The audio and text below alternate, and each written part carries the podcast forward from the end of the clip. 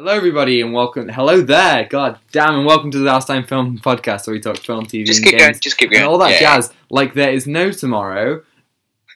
My name is Tom, and as always, I'm joined by my co-host John. I really blanked through that. I really sometimes. Yeah, I, I just it's sometimes fine I really because can't do the intro. podcast- Every podcast doesn't really need that strong intro, but we're human. It doesn't matter. Hey, we are human. it's You're, wait, me. you're, wait, you're human? Wait, am I? Whoa, whoa, whoa, whoa. And How are you this week? I, I'm doing great. Yeah. Good. Yeah. You? Yeah, no, I'm, I'm, I'm quite good. Um, yeah, so this week we're going to be talking, uh, you know, as, as always, as we've been doing for the last few weeks, we'll be doing um, Falcon and the Winter Soldier, but our main segment this week is going to be Star Wars Clone Wars, the 2D uh, micro series, and of course we'll be doing news um, as as always. So you know, time codes in the description, and um, yeah, let's let's jump into it with some uh, casting news for Obi Wan Kenobi. news. So Obi Wan Kenobi is going to start filming this month, John. This month.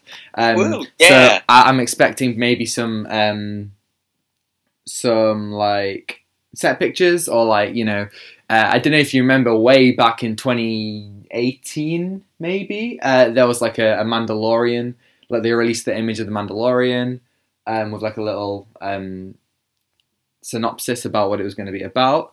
Um, Yeah. But but this time we have loads and loads of um, of casting news. So we'll start off um, immediately. Um, the they have and they have confirmed that the, that the actors for Owen and Beru Lars from the prequel, so that's Uncle o- Luke's Uncle Owen and Aunt Beru, Beru, will be coming back for Obi Wan.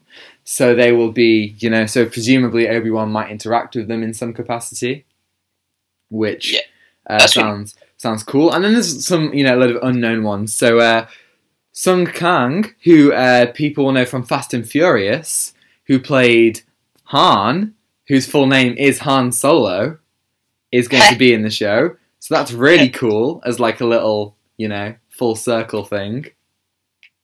Yeah, that's funny. Yeah, but that's And- yeah, that's that's a circle out there. Yeah. Um, Benny Safdie, uh, who people will know from uh, un- uh, director of Uncut Gems and uh, starred and directed a Good Time, uh, and Indira Varma, who was um, recently cast in The Flash as Nora Allen, and then uh, Kumail Nanjiani, uh, who you know, comedian who is about to be in The Eternals. So. Ooh. So Okay. yeah, loads of kind of you know uh, interesting c- casting um, news. Wh- what are you kind of expecting from this show? Um, I, this is a very very interesting cast. Uh, I mean, you uh, you you got um Ice Cube's son. You got uh, well, it's Oshie O'Shea Jackson Jr. Oh, really? Yeah, that's Ice Cube's son. I didn't know Uh, that. yeah, and then but again, this this is, looks really really cool. Um, uh, I'm I'm expecting like um, I don't know a very different show because it's going to be centered around Obi Wan Kenobi, and uh, and I think that it's going to be quite packed like all the all, the, all of this cast. Uh, but yeah, I'm, I'm pretty I'm pretty uh, excited to see where this goes, and um, yeah, yeah. yeah. Yeah. I agree. I love Obi Wan. I love Ewan McGregor in the role. I love Hayden Christensen, and you know the idea that we're gonna get to see them have that rematch is Yeah, the rematch. really yeah, exciting um, Oh, and a really interesting um, idea. But um, similarly, uh, for Star Wars news, we got a, a, a new kind of full trailer for The Bad Batch. yes. So um, loads of things, you know, like there there are loads of kind of um, confirmation characters that we got in this one. So obviously we already knew that Fennec Shand was going to be in it, but we get to see a bit of her in action. Get to hear Ming Na Wen playing her. Um, one of the things that I'm wondering, maybe this show will show us a bit of her and Boba Fett. Um, a lot of people kind of assume that they know each other from the past, so you might get to see her and Boba Fett meeting or working together when they were younger. Um, you get to see Saw Gerrera, who obviously has been in so much Star Wars. He was in Jedi Fallen Order, The Clone Wars, Rogue One, Rebels. Um, so he's back, played by his original actor, so not played by Forest Whitaker this time. Um, there is a some a new kid uh, who looks like a, a young clone, but a girl called Omega. Um, and then, of course, Rex, um, everyone's favorite clone trooper. Well, not everyone's favorite, but a lot of people's favorite. Uh, so he's confirmed to be in it, which is really really cool. Um, and they also confirmed that the first episode is going to be 70 minutes long. Ooh, okay. So, yeah. Obviously, yeah, Clone Wars and Rebels had 22 episode, 22 minute episodes. Um, but this is going for 70 minutes for the first episode. For the first episode, uh, well, what do you what do you think? Um, yeah, from from the trailer, uh, I'm already interested because um, it it looks really really good. Like um, with the with the animation and and I'm the one thing I'm really impressed is that uh, the the voice actor um, D Bradley D. Bradley Baker, Baker. Yes. Yeah. yeah he's gonna play as he's gonna play as Hunter Crosshair Tech Wrecker Echo and as the whole Grand Army of the Republic. Yeah, he's he's he he's rolling in it. I mean, obviously, I know you haven't watched the the Clone Wars, but people who've watched the Clone Wars will know that he has played so many clones, and and the skill that he has is he's so good at uh, bringing life to all of them. And might I just say, he also plays Perry the Platypus in Phineas and Ferb. So. Yeah. Does he? Yeah, he makes the noise, the noise. He makes, Nah. he, yeah, that's him. Google it. Right. Google it. No, it's true. No. Right. No, I, I'm, I, I'm, telling already. you. I'm I, telling I you. think it was just some. I don't know, some platypus maybe that No, it's it's him. It's him. Yeah. Every every because I recently rewatched a sh- uh, all of Phineas and Ferb on Disney Plus, and every episode it would end, and in the credits it would say D. Bradley Baker, and I'd be like, oh my god, what is it? Well, like I kept on thinking to myself, I wonder what he does, and so I eventually Googled it, and it was Perry the Platypus all along. I know, I know. Ah, that. Uh, uh, wait, did he, does he get paid? But like the, every noise he makes with the. Yeah, no, Like- yeah, you would get paid for for each time you did it. Just, I, I just imagine him just walking into the studio and go, "Hey, hey guys, um, okay, so um, is it just like today, or do I need some action into it, or do I just need more emotion into it? Uh, just, just do the same as always. Oh, okay, okay. No, that's a good. Maybe he came in once to film the first episode um, to record it, and then they were just like, "Yeah, we never need you ever again. Like, you can just stay at home, and then we'll just reuse Yeah. that same." if, if we need you some emotional scene with Perry, just you know that emotional thing he does every time. Just you know, just um, add some emotion, you know, like Leonardo DiCaprio style. You know, he should he should win an Oscar for that performance. But it's it's interesting because um, uh, you have to relicense, um, you know, those recordings every time you use them. So you're right. He probably would have, you know, um, got loads of money just for doing that one sound. yeah, it's like um, was um, Vin Diesel uh, voice acting for um for Groot. Uh, yeah, just- exactly. but he he does say it in a, loads of different ways. That's true. You know, Well, I always thought to myself, why why is Vin Diesel still playing Groot at this point? You know. well, I think it's just for fun, really. Oh, Uh, I'm sure it is, but it's like I'm sure he I'm sure he costs money, you know, to for Disney to get, and it's like you don't. I feel like at this point you don't really need him, but maybe there's a process that I don't really know. Yeah. Yeah, Um, well, yeah. Um, so the trailer, um, I don't know why, but it's just so like very flowing. You know, smooth, hmm. smoother than like when I, I'm I'm watching like the older like in chronological time. It's like a bit.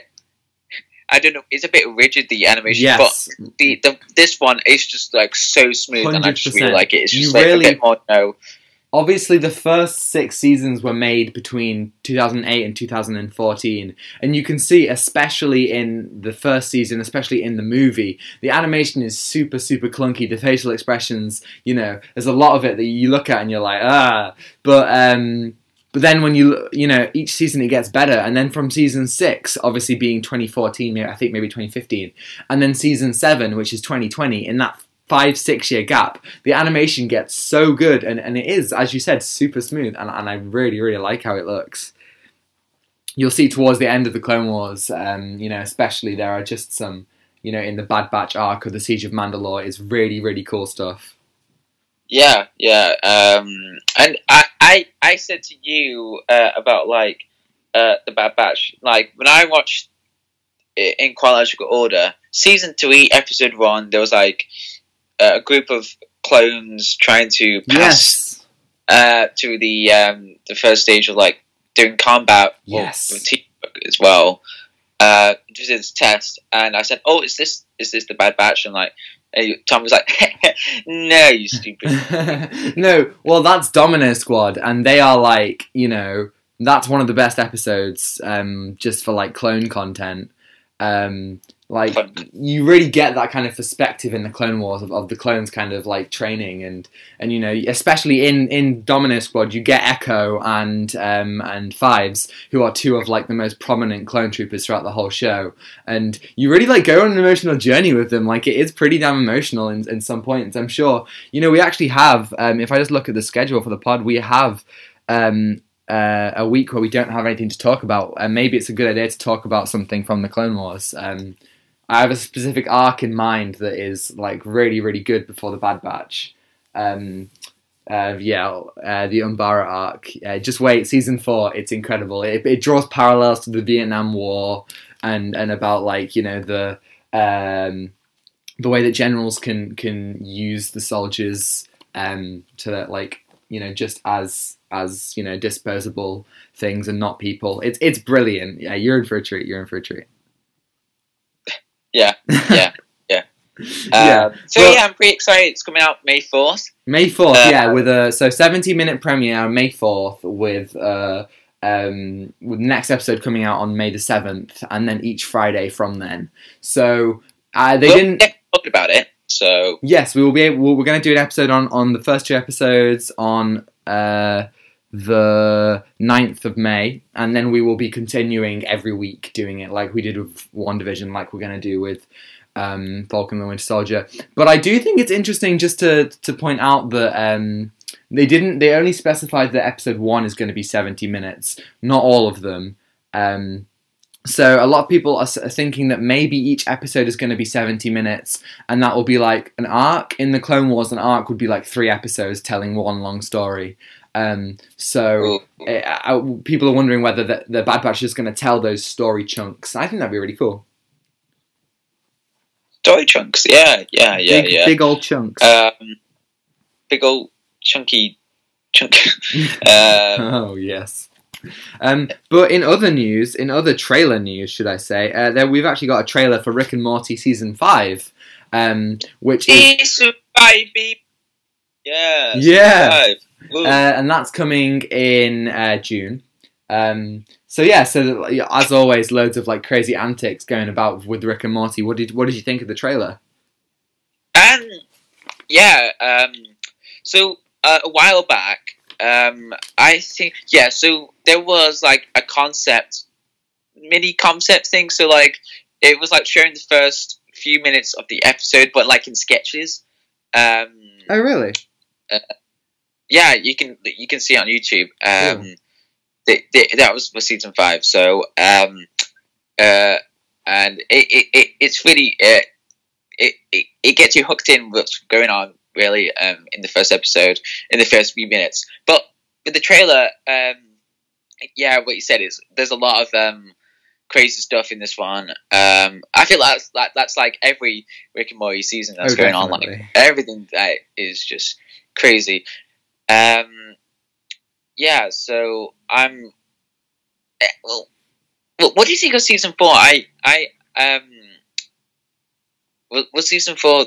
I don't know. Was it? Uh, Well, I well, forgot I mean, four.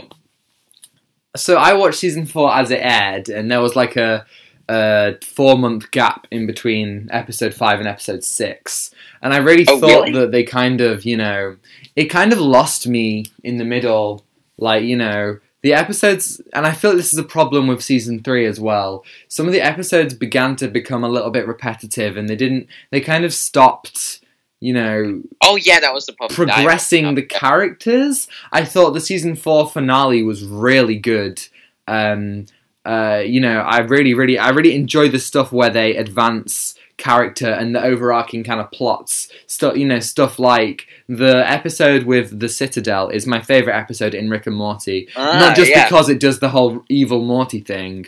Uh, but because you know it has loads to say at the same time, and I think that sometimes season four lost that, and so I hope that season five brings back that kind of element of you know uh, that commentary while being Yeah. while being able to um, you know progress. The I don't need to see evil Morty, but like it would be cool to see some of those threads coming back in some way.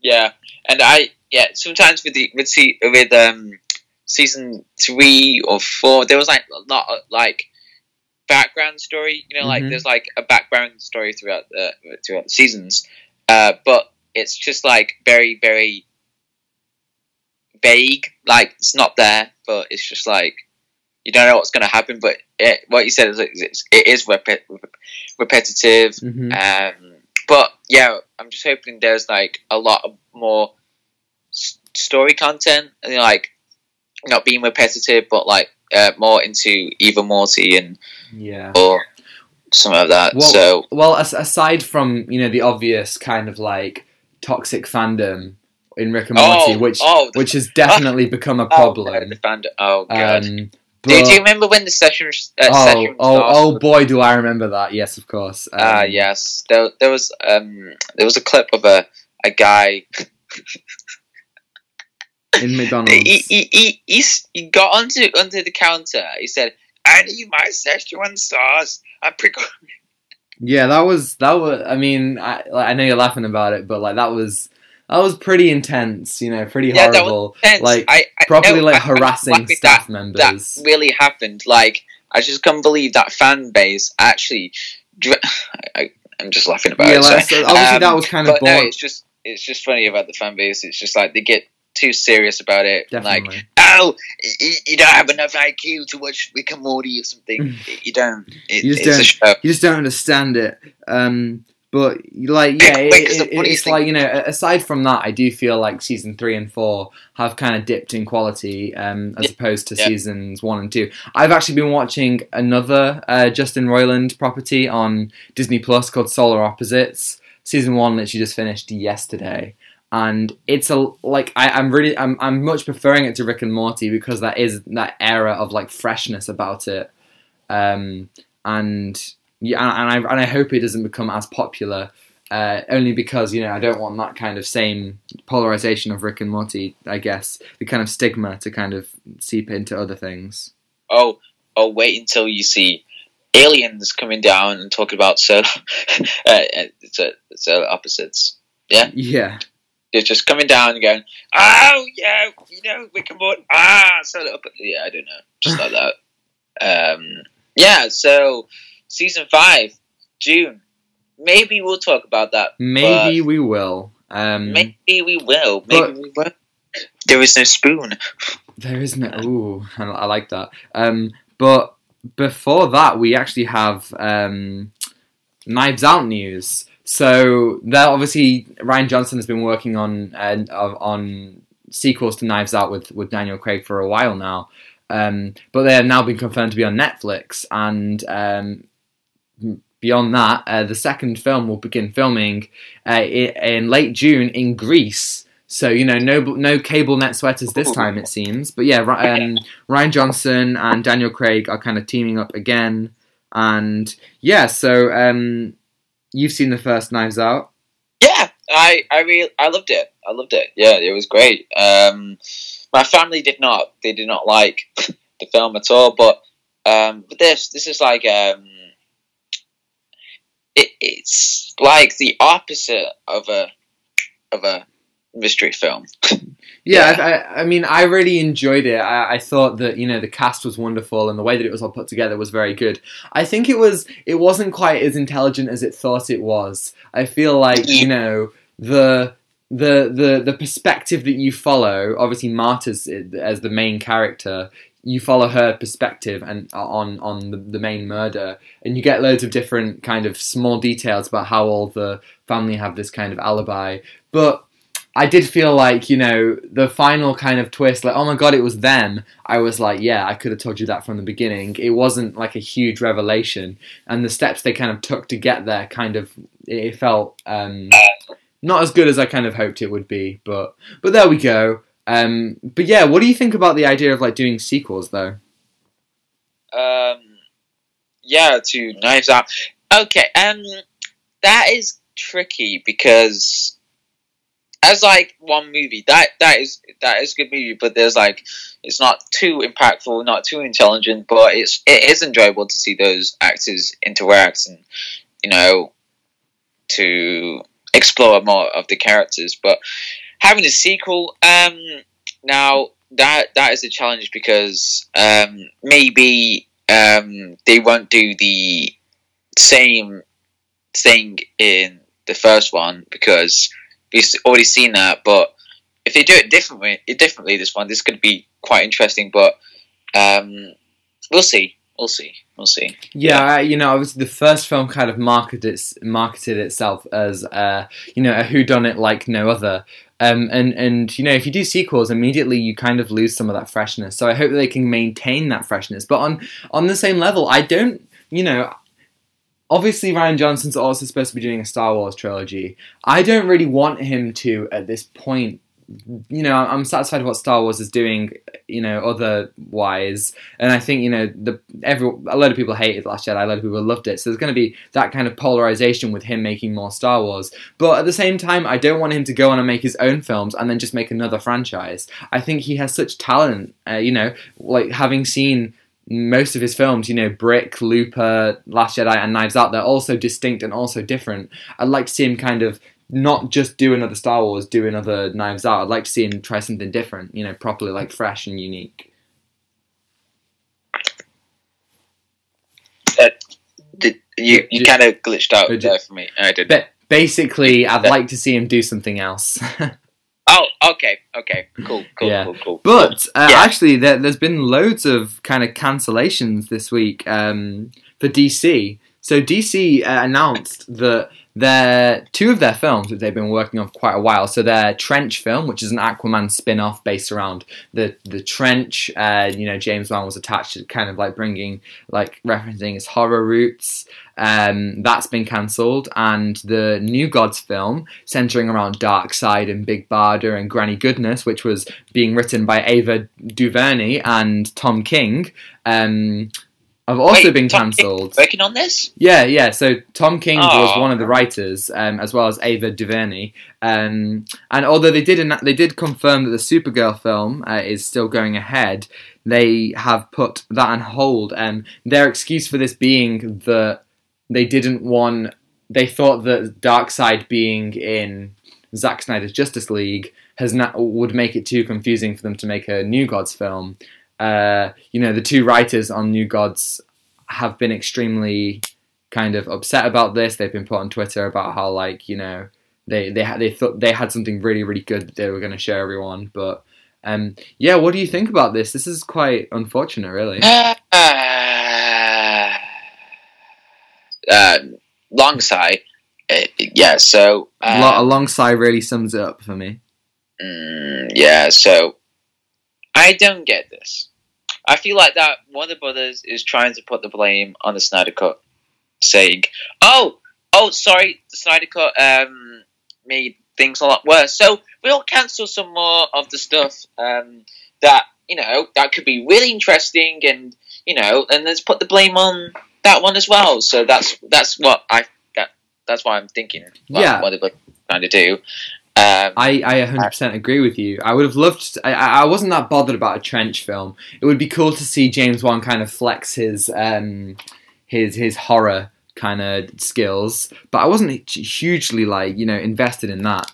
But a New Gods film sounded really cool, And the idea that they've just said, "Oh no, it was it was it's the Snyder Cut's fault," even though they are trying to build this multiverse. Like, how can you build a multiverse if you're unwilling to do two separate versions of someone like Darkseid, who's such a small character? How are you expecting people to latch onto different Batman and different Flashes or whatever they want to do, different Supermen?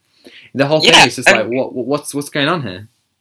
Yeah, and I I- and it could be really interesting to see like different um like well gods in in, in this uh in this in this show. Is it a show or movie? Uh, movie. Movie. Right? Maybe, maybe you movie yeah, movie. She said. Good mo- mo- movie, movies. okay. Um. Yeah, the audio's a bit weird, being a bit weird. Um. So yeah. Um. Like seeing different versions. Um. And you know, it just annoys me, man. Like Yeah. we could have seen like a spin off of the trench, well, trench in in the show, and it could be really interesting. But I feel like that Warner Brothers is trying to um uh, compete with Marvel, and I feel like that's they're just being a bit, you know, um,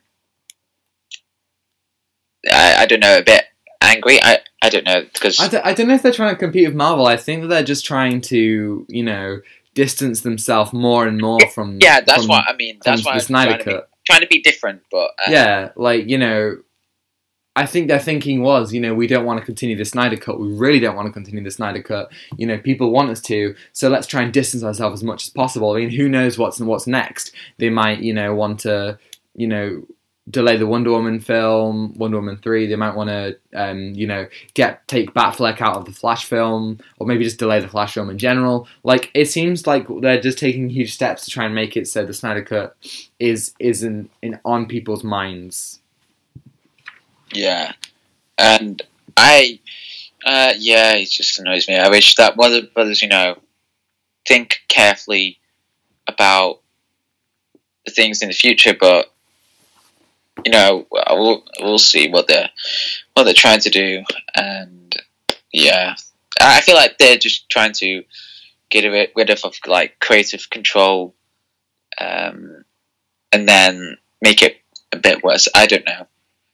Um, yeah, Yeah, I'm sure. I'm Yeah, sure I'm they have gonna- some sort of plan behind this. Um, I guess. yes. As Apocalypse says, all will be revealed. Oh, and he's gone. He's dead. He's he's he's lost in the time. So our next segment, he's back.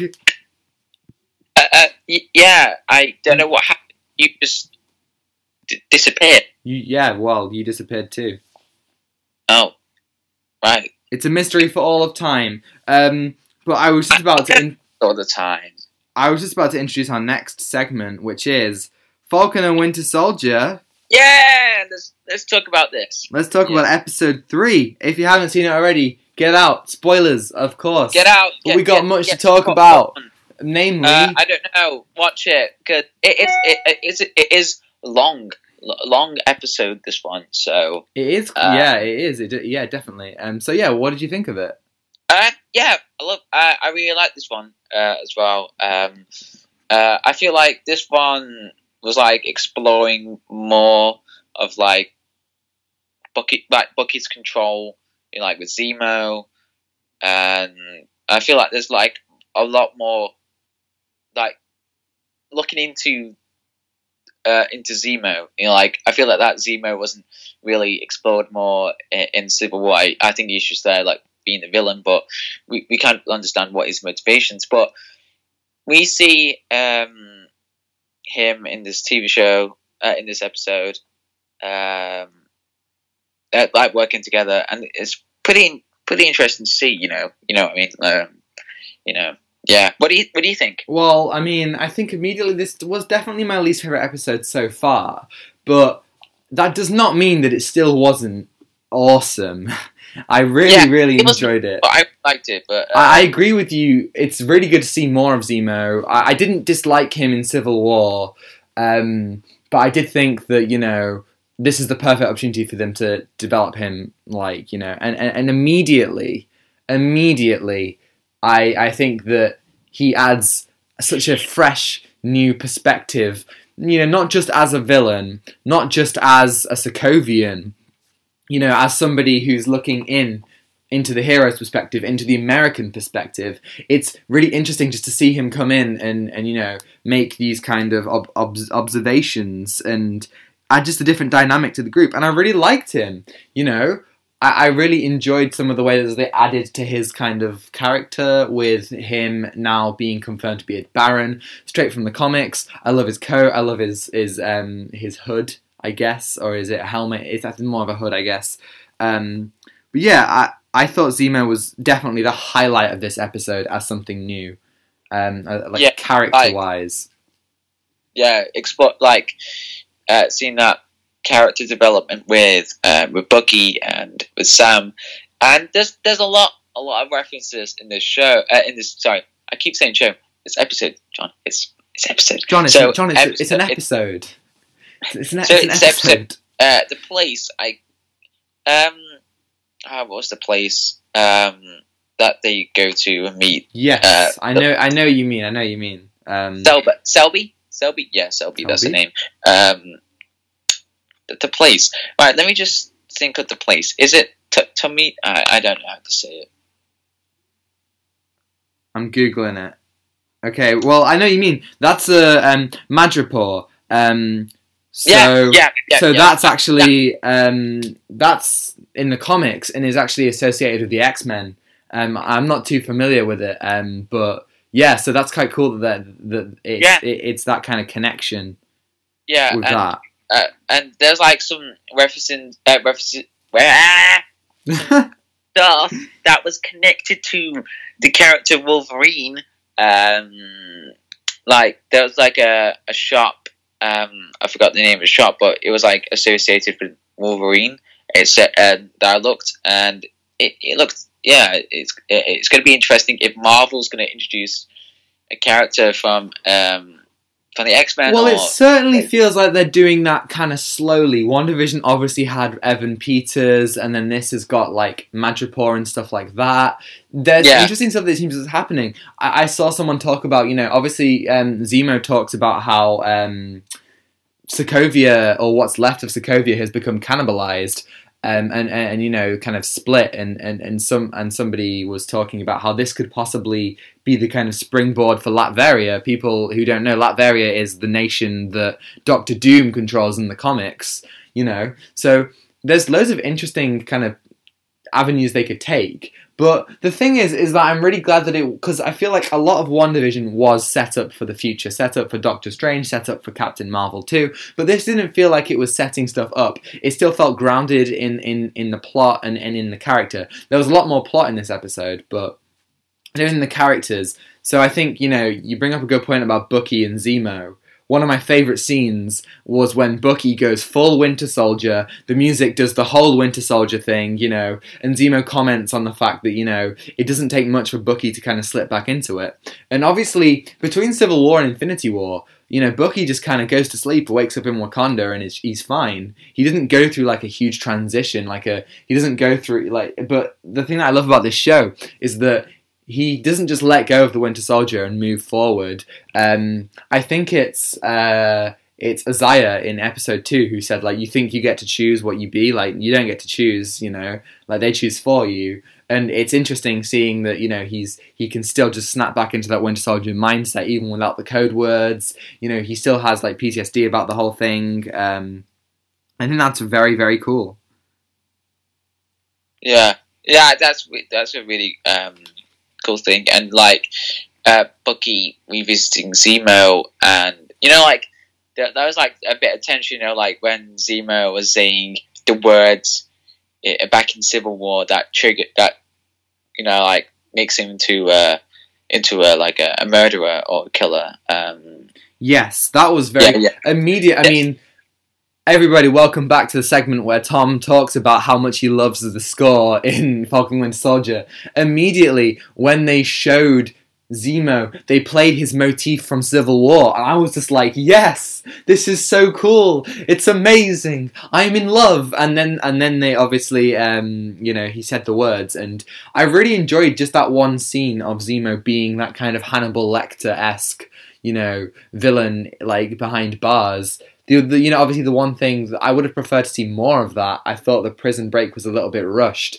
but it's also great to see him like on the move. You know, like showing himself as a baron, and you know, like as I said, observing you know how Falcon and Winter Soldier you know interact and operate from like an outsider perspective.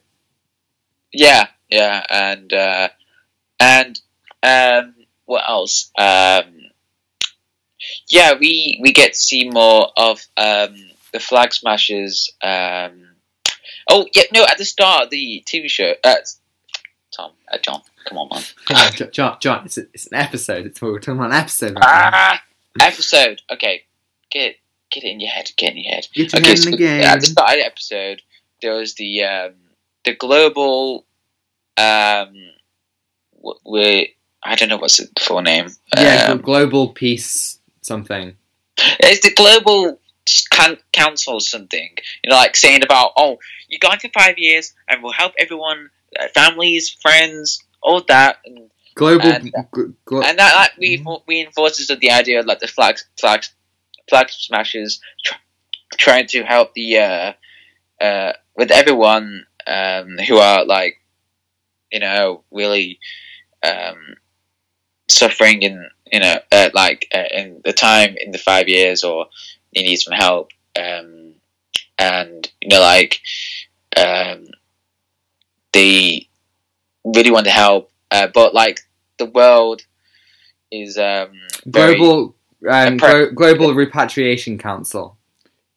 Yes, that's it. Yeah, that's it. Um, and to think about those characters who are trying to help those in need, um, like you kind of appreciate appreciate them more, but you don't know what they could do something because they're they're super soldiers. Um, and uh, but again, with um, John Walker trying to get the uh, trying to get them, and it's like there's like two stories the perspective like uh, John Walker don't, don't like the flag smashers and they see them as trying to um uh, like trying to he sees them trying to take over the world or something but with you if you see the flag smashers perspective and they're trying to help so it's pretty interesting to see how uh, John Walker you know realizes the truth or you know Yeah, it's Um, it's interesting showing this immediately. The, the Global Re- Repatriation Council. Um, that that is a mouth. That's a mouthful. I'll tell you what.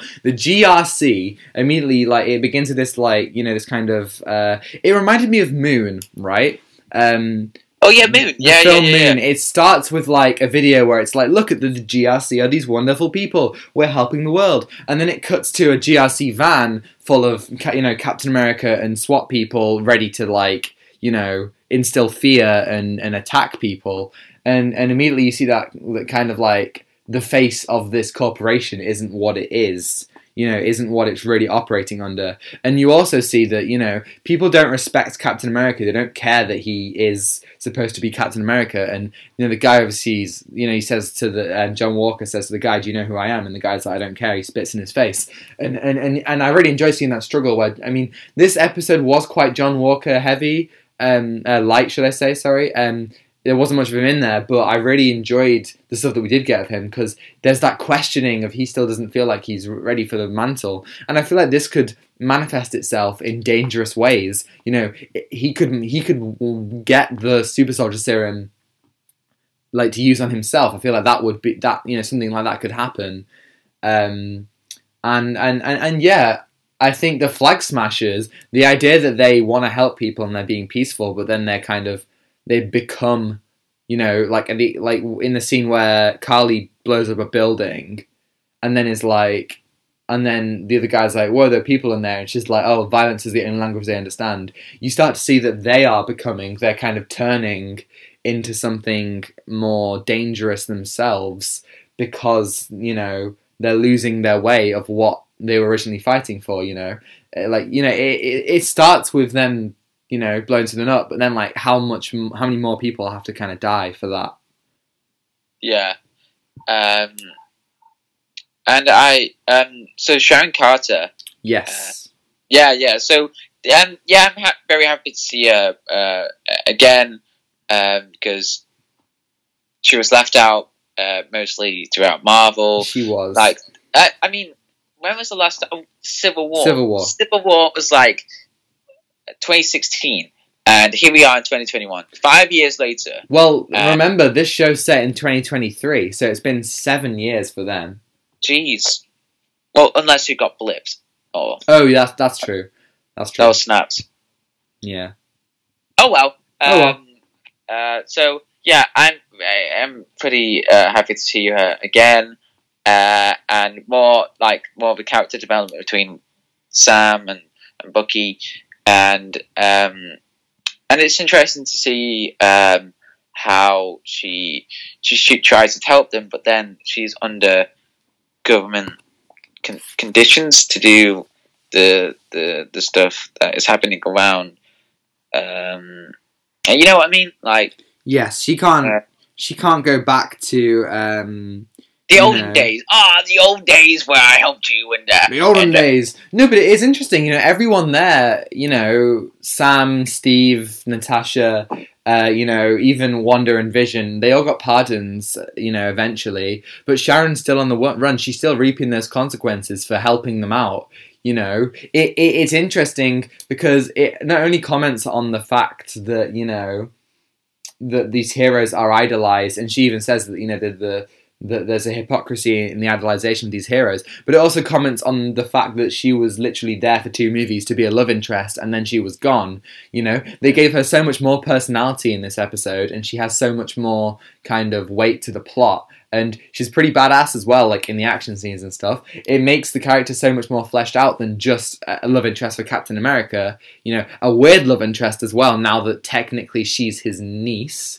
Um, so that's all very strange. But now they've kind of gone back and given you know given her a bit more weight, and I really appreciate that. You know, she there's this whole kind of commentary about how the government they serve and the and the heroes they are yeah, are, aren't what aren't what they're idolizing. They're they're much better. Uh, they're much worse. Sorry. Um, it's like win- It's like the Winter Soldier in many ways, but it, I would I would argue better because they don't just say, "Oh yeah, no," but Shield's being controlled by Hydra. It is just the American government are doing the wrong thing, um, and, and going and, and not doing right by many people. So I really really appreciate all that. yeah, and uh, I feel like they're they're they're more in- centered. Yeah, um, ah, I don't know what I'm saying. Um, um, so well, I mean, let's just like we'll just just conscious of the time. Let's just um kind of uh get to the end of the bit. yes wrap bit. up. So the final scene we see Bucky meet up with Ayo, I think is is, is her name. Uh, so Ad- Adora, Adora Milaje, um, who was in Black Panther and Civil War, and maybe she was also in Infinity War and Endgame. I don't remember her, but but she was there. So that brings up like it's very much a, a, a Quicksilver thing from WandaVision. This gives me so many questions. Now I'm thinking to myself, is are, are they going to go to Wakanda? Are we going to see other Dora Milaje, Okoye maybe? And I don't want to kind of get like too speculative, but the creator did say that in episode 5 there is going to be an appearance of an actor that will Oh. make you cry. Uh, And I, I don't want to be too speculative, but uh, if the Dora Milaje are here, and if we're possibly going to go to Wakanda, is Chadwick Boseman going to be in this as T'Challa? uh, I mean, Nah. that's that's Oh. that's a big that's a big reach, I know, but like. Uh, that I think uh, there are so many interesting uh, avenues they could take with this, and not only with cav- not only only Yeah. with ca- uh, cameos, but you put you you're now putting Sam and, and, and Bucky on the line against the Wakandan government and the American government. You know, they're kind of going against this kind of whole idea. Um, Yeah. And, and and Zemo, you know, to be at, to, to answer for his crimes. uh, in Wakanda against as well. the run. Yeah, yeah, yeah. Going, going, going, going on the run. Going on the run, yeah.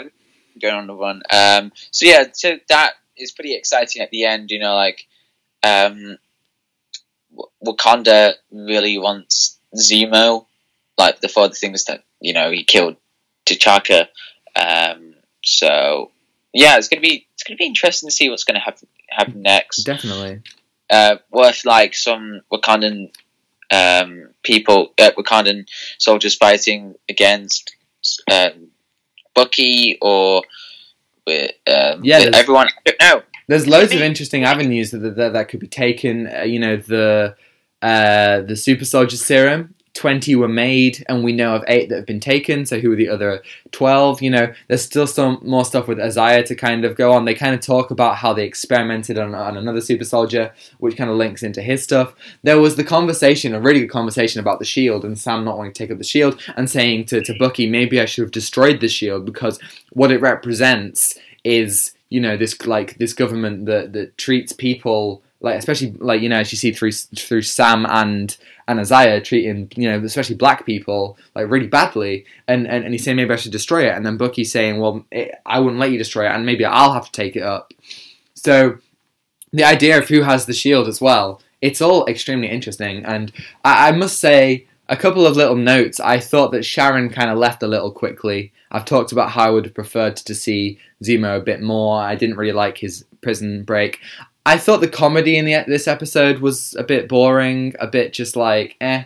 You know, there are many jokes that I wasn't that impressed It, with. it, it wasn't that too comical, but I mean, Yeah, like it, Uh, it, it wasn't as sophisticated as I felt it was before. I really, you know, the butler, for example, I wasn't a fan of that that butler character. But other than that, I mean, it's still going really strong. And halfway through, remember, this is at the halfway point, and it's already better than all of all of WandaVision for me. So that's great.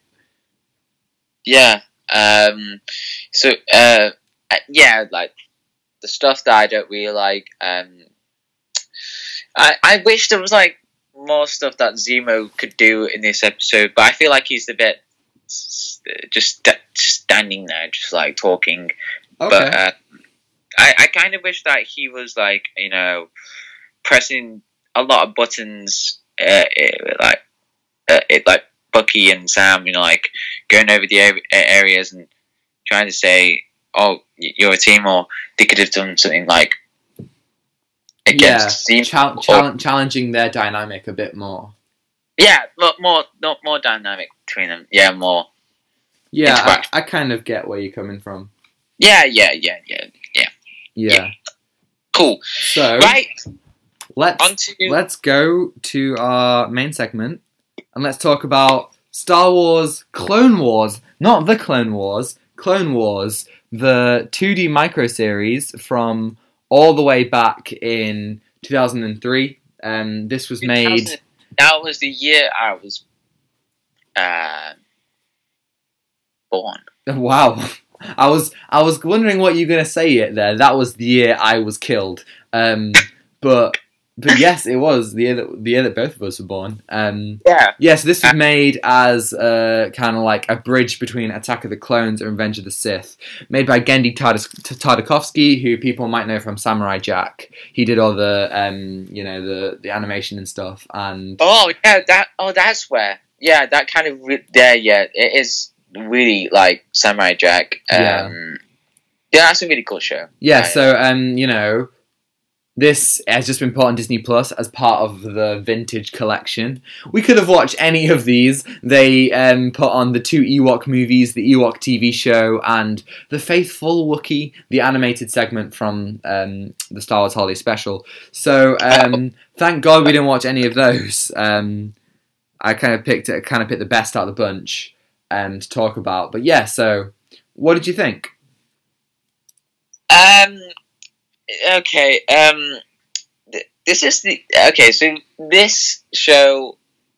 Uh. Well. Okay. So these two volumes, they are the definition of overwhelming. Yes. Uh, there's like so much going on um, with the action, and I I really I really like the animation. The animation's just uh, re- really cool, but I just felt really just a bit really distracted with everything's going on. I feel like, oh, what happened to oh, uh, uh, and it's just a bit too fast paced with me, and I just couldn't really concentrate on the, the stuff because usually with Star Wars, they do they they just don't go in the action as much. It's just about the about the characters, but this is just about like just like an action filler, really, just everything that was going on.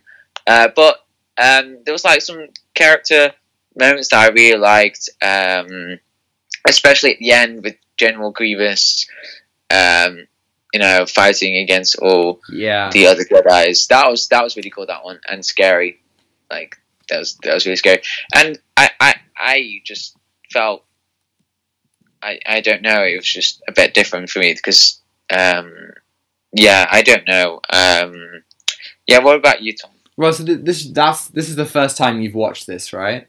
Yeah. yeah so I yeah. used to watch this as a kid all the time. I had it on DVD, and I was in love with it. You know, I loved the prequels. I loved this show. I loved playing Star Wars with all my friends and like being a Jedi and stuff. So in that sense, this has definitely got a special place in my heart. But if we just kind of start off by talking about Volume One, I I have to agree with you. It's so full of action and good action. I will have to say. Yeah, you know, it I, I, the animation's great, the music's great, the sound design, it's all great, you know, there's loads of really fun sequences, but it's all just crammed into this, like, there's so much going on, and, and, you know, it doesn't really take a break to do some character stuff. There's no, I think Volume 2 definitely is so much better, you know, it's so much slower, it's, it's literally only, instead of being, like, 10 different narratives at once, it's just two narratives, you know, and one of them's a slow one, and one of them's a bit more fast paced. Um, but yeah, especially in, in, in, in this first volume, there's just so much action happening all at once, and and it can be you know very very overwhelming. You know. yeah, uh, yeah. It was just too much for me because, especially with me, um, I I just process things a lot slower, and I just felt a bit ah. Yeah, So definitely. the the yeah, whole the whole so- the whole thing is, is is this kind of huge explosion. It really is the way that I'm kind of the way that I can see this is, you know, this is almost what if you were in the Star Wars galaxy, this is what the Jedi would tell you happened in the Clone Wars, you know? Of this isn't canon anymore obviously, but so you know, they wouldn't tell you of the Jedi's failures um, they wouldn't tell you of you know Mace Windu being like like a really horrible guy or Luminara Unduli or anyone you know or any of the personalities of the clones who would later become these merciless killing machines in Order 66 it's just you know the Jedi being these absolute brutal forces to be reckoned with you know? They are like if you think about the, the, the Mace Windu scene where Mace Windu without a lightsaber goes toe to toe with a whole army of B2 battle droids, super battle droids, barely breaking a sweat, just cracking through them, beating them with his fists. You know, the Jedi really are one like one man army in this. Like they have so much power and like their skill is is defined in such a you know kinetic way and I think that's cool, but it loses some of the kind of depth to it, you know? Yeah, uh, and I mean there was a really cool uh, stuff that I really liked, um, and I I uh, I just need to. Pr- uh, um, I'm just trying to remember what really happened um, because there was too fast, too fast. Um, so Too fast, too uh, furious. Yeah, the battle droids. Um, well, yeah, yeah, I know what you mean. yeah, yeah, and I, I really liked. Uh, oh, Mace Windu was in one scene in particular. Yeah, Mace Windu had one kind of action set piece. Oh yeah, the one with this massive, massive ship. Yes. Yeah, and just looming over, and just completely just um, obliterating or just just stomping, just just that. Just it, it, it was a huge stump. I mean, it's a stomp that no one can stomp before. Wow. Yeah. It's the biggest stomp that ever did stomp. Yeah, it's the stomp, and the stomp will never stomp. The stomp to end all stumps. the, the stump of stumps. Um, um, oh no, uh, Avengers Infinity Stomp. Oh, uh, um, stomp in uh, no, um, once upon a time in stomp.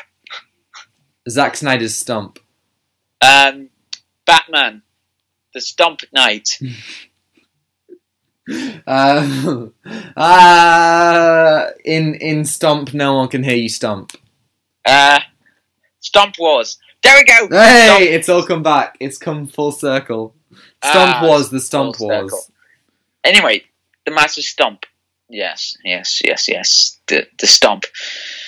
Yeah, Mace Windu. Uh, that was really cool. I wait. I just realized he doesn't have any dialogue. No, he doesn't. He has dialogue in Volume Two, but yes. yeah, it, it's like there's there's loads of segments. Like there's the Kit Fisto segment as well, and I have to say, Kit Fisto without his top on in in in in the ocean, just swimming and you know with his lightsaber like rippling Oh, in the yeah, water is so cool. You know, it's one of the most visually stunning scenes. But again, so much of it just wasn't needed, you know? Yeah. Um, Jeez, John, this really broke you, didn't it? This show really, like, I can Yeah. hear in your voice that you're just it like, just oh. completely just messed my brain because with everything that just really happened, I just couldn't comprehend like with all the characters. Like, there's one action scene, one action scene, one action scene, one action scene, and I just have to process what everything just been through. It's like um, you're watching John Wick, and it's just continuous. Mm, it is, it It's is- like yeah. it's just like that, that like that. You just, I just need to take a breather. And just what happened really, because like, but uh, at the end, but no, it's just kept continuing, continuing, continuing, and I just didn't. I, I, I tried to be engaged, but I just felt like, oh, uh, oh, oh, oh. Yeah, definitely. I like I I am I am like as you know, John, I am a huge Star Wars fan. But even yes, you are. even You even I was like massive, massive. Star Wars But fan. even I was like, God, this is this is so intense. My brain might just explode. Like you know, th- there's just, there's a lot. Okay, okay, like so there's a lot of stuff that kind of introduced in this one. You know, you get like Ventress, who is Yeah, you Dooku, do, you do. Like, who's trying introduced as Dooku's impr- apprentice, and in her first scene, she just defeats like twelve monsters. You know, she Yeah. goes into this arena and, just kicks and ass. Doku, uh, D- D- D- Doku, Is Doku, Dooku. Doku. John, John, John, Ah! come on. Fucking me, man. I can't even speak. Right. Okay. Dooku. Dooku. Right. So Dooku was fighting against Ventress, and that was really cool. I really liked Yes, they had that little fight. I think all of Ventress's stuff is some of my favorite stuff. I really enjoy her little um, uh, fight with Anakin through the streets. Um, and then it, it's really cool to see uh, their fight at the end, you know? Like, the animation is so, so incredible at the end. The way that the red and the blue light works inside the temples, the way that, like, they fight in the rain, and the way that Anakin goes, like, full dark side to defeat her, and then he screams into the air. It's really, really cool. And if you kind of put that against some more character stuff, some more slow moments that developed some relationships, it would be so much more successful. Yeah. Uh, and I'm just trying to process another thing what just happened um, in the show. Uh, Yoda. Yoda! Yes. Uh, trying to save some Jedi in the temple. Yeah, that's probably that was probably my least favorite part of the episode. Yeah, Barris, I- Barris Offee and Luminara Unduli get stuck in a in a, in a temple on, on Ilum, um, uh, where they're they're collecting Barris's uh, crystal to make her lightsaber, and they have you know this really nice moment where they, she builds the lightsaber and it's kind of cool, but then they kind of find all these droids and they get trapped in the rubble, and then you get Yoda, um, 3PO, R2, and Padme kind of like going through this like snow-filled place in in a blizzard. Yeah. To try Just- and just like just, kill. just, just walking, you know. yeah, this is like that was like you know there was this kind of comedy that I was just kind of like, yeah, okay. It just felt so random for just like a you know a what like a five minute seg- sequence. It was definitely odd. Um, but you know, I think there were redeeming. So there were redeeming factors, like so, th- like Obi Wan. What do you think of Obi Wan stuff? Because Obi Wan obviously had like, you know, he had this whole thing where he was like commanding the clones uh, on the siege in the city, and he and he fights Durge, the bounty hunter, who is just basically a, a squid, some weird squid tentacle monster uh, underneath his armor. yeah, squid. Basically, what what, do you, what do you I- think I- of that? Now that's massive squid armor driving through stuff that do through tanks and is Mad Max style. Yeah, Uh, there is a bit of Mad Max in there, definitely. Uh, what, what did I even miss? Um, oh yeah, Anakin uh, fighting um, Ventress. Yes. Yes, I remember that alongside it. My God, you are you are you are broken. This this reminds me of our early days in the podcast where you were just like so confused as to what's happening.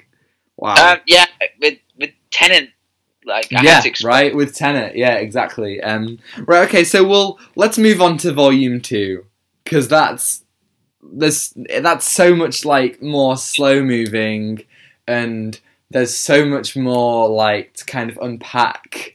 You know, Yeah. it's a much easier watch. I watched Yeah. volume one in the morning and I had to take like a ten hour break before I was ready to watch volume two.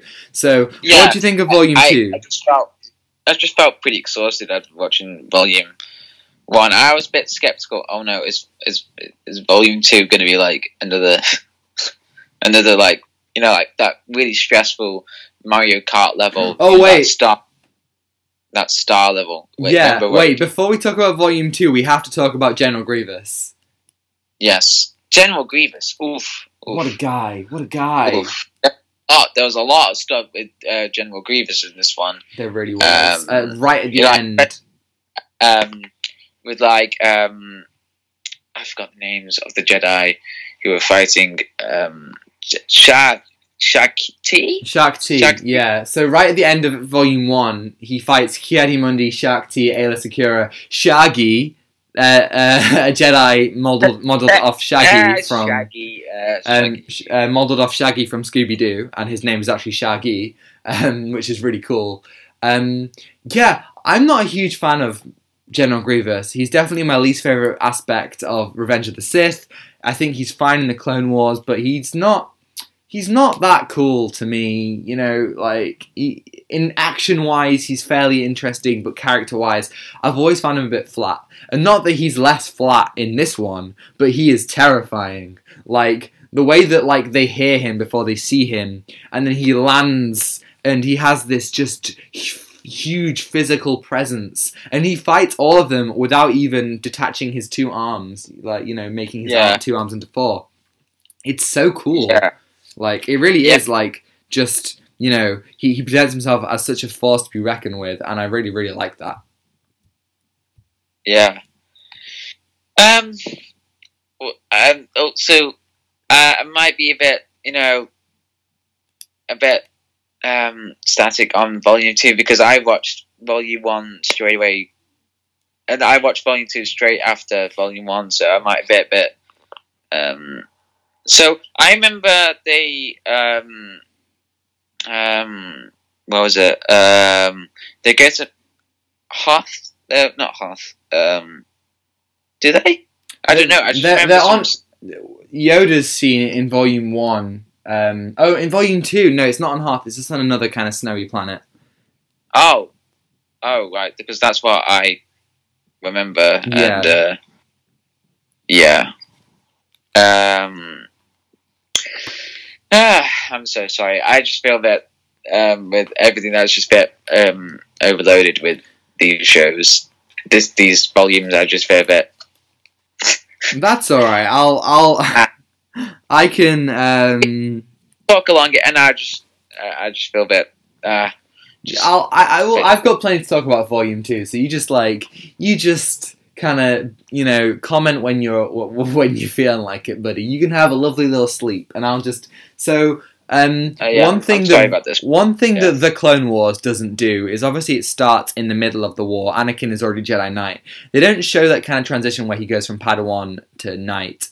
And what I really like, I can I can consider lots of this canon. I really can. You know, uh, in my head canon, this is kind of how a lot of it went down. He fought Ventress on Yavin Four. You know, and and and and. Obi Wan, the, the whole scene where Obi Wan, you know, says it's time that we forgo this kind of master and student thing. It's time that we kind of I stopped bossing you around. It's time we became brothers. And it's a really nice scene where Anakin becomes a Padawan, a, a, a Padawan, a, a knight. You know, he gets his his Padawan braid cut off, and, and he finally feels like he is, you know, um, he's becoming, you know, Better or better. Yeah. No, he's becoming an equal with the rest of them. In if you take this as like you know, um, as as the canon, you know, it makes a whole lot of less sense why Anakin would turn to the dark side. In this, you know, Anakin. He's finally got what he wanted. He's a knight. He's on level with the others, and then suddenly he's annoyed that he's not uh, a master. In in the Clone Wars, you see him slowly lose his trust in the Council. They keep on betraying him and they keep on lying to him. There's a very nice line in one of the season four episodes where he says, "How many more lies am I going to be told by the Council?" And it's really interesting to see that kind of development. But here, you don't really get that, and that's fine, obviously. Um, but I really like to see uh, like to see him go from Padawan to Knight, and I thought that was really cool. And that whole montage where him and Obi Wan are finally becoming this team. You know, he's he's helping out other Jedi, other soldiers, and stuff like that. That's really, really like nice to see. As I said, Je- the Jedi are just forces to be reckoned with in this. They are like un- unmovable objects. But then you get to see a bit of Anakin and Obi Wan be kind of like bros. You know, they are those brothers that he mentions that they mention in in, in uh, New Hope and and Revenge of the Sith. You know, Obi Wan's having trying to sleep, and Anakin's like, "Hey, look, I brought lunch," and then he's like, "Look, we can we can go into the city," and then Obi Wan's like, "Well, we can just you know." You, you want us to climb through, crawl through a sewer? Well, let's just use these like these bombs. Like that's going to be so much more like so much easier. Um, I, yeah, I really like stuff like that. Um, but I must say, like you know, something that you see in both of these volumes is that the clones don't have like in the films the clones don't have personalities at all. And then in this the clones don't have personalities. It was kind of jarring having watched all the clone wars recently where as we said before dee bradley baker gives all the clones such personality. They're all so different. They're all so unique. You know you love them all. And this one they're just like yes sir. No sir. Like they're like they're very like you know they have no kind of um nuance to them. They're just like just faceless soldiers in, in an army. Um, and I think in that sense, this definitely it it feels a lot less fleshed out. You know, they don't like there's a there's, a really good scene in Volume One where the ARC troopers like go in a city and like fight some droids, and it's great, but it's not quite like you know that exciting um, without that kind of personality. They're a silent like force, but like they're not really people, and I think they kind of lose some of that humanity in this one. Um, there's a moment where where Commander Cody comes to Obi Wan, and they don't feel like they know each other at all. So, whereas in the the Clone Wars, they develop that relationship so much that when Cody eventually executes Order sixty six in Episode three, it feels so much more jarring that Cody has now become this merciless killing machine, you know, and and, and, and, and all these clones who were such good friends with all the Jedi, you know, just turn on them just like that. I think that was, you know, something that was definitely missing from this one.